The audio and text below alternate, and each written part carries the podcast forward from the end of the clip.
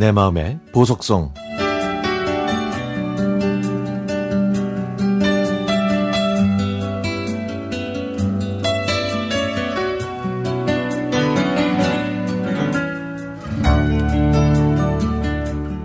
그날도 밤하늘은 쏟아질 것 같은 별들을 가득 품고 있었습니다.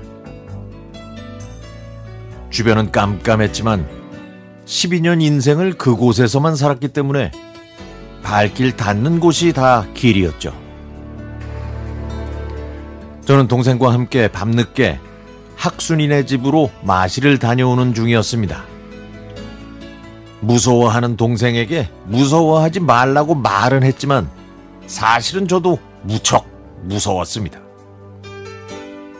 당시 저희 집은 옹기종기 모여있는 마을에서도 100여 미터 정도 떨어져 있는 외딴 집이었는데요. 양옆에 밭이 있는 좁은 길을 걸어가면 돌다리가 나오고 거기서 조금 더 가야 저희 집이 나옵니다. 초겨울의 싸늘함과 어두움의 두려움에 벌벌 떨던 동생과 저는 집에 거의 다 왔을 때 저 만치에서 무언가 펄럭이는 걸 보고는 도저히 움직일 용기가 나질 않았습니다. 그런데 거기다가 빨리 와, 빨리 와 라는 말까지 들렸죠. 순간 저는 저건 분명히 귀신이라는 생각이 들더군요.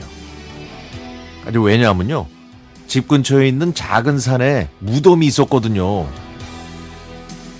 게다가 조금 전에 동생과 공동묘지 얘기까지 해서 그랬는지 귀신이 저희를 따라왔을 거라고 생각했습니다.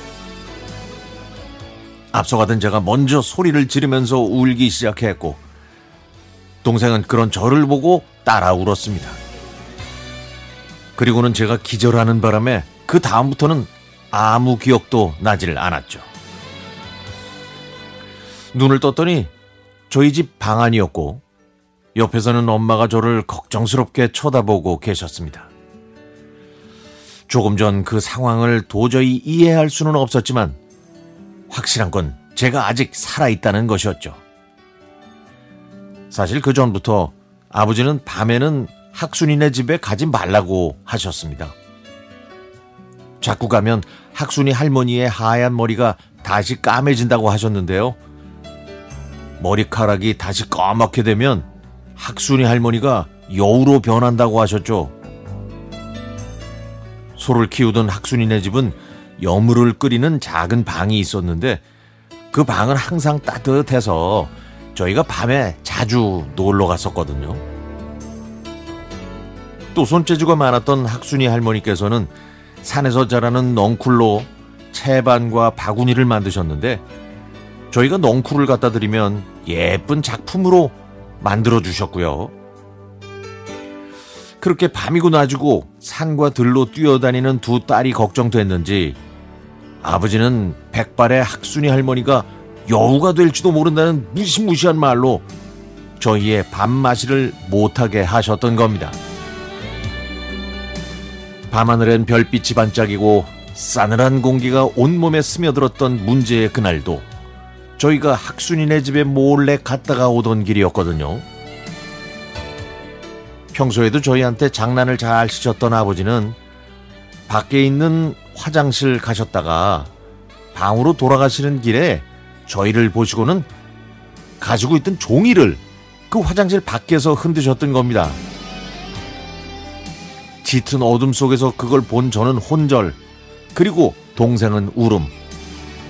이게 그날의 진실이었죠.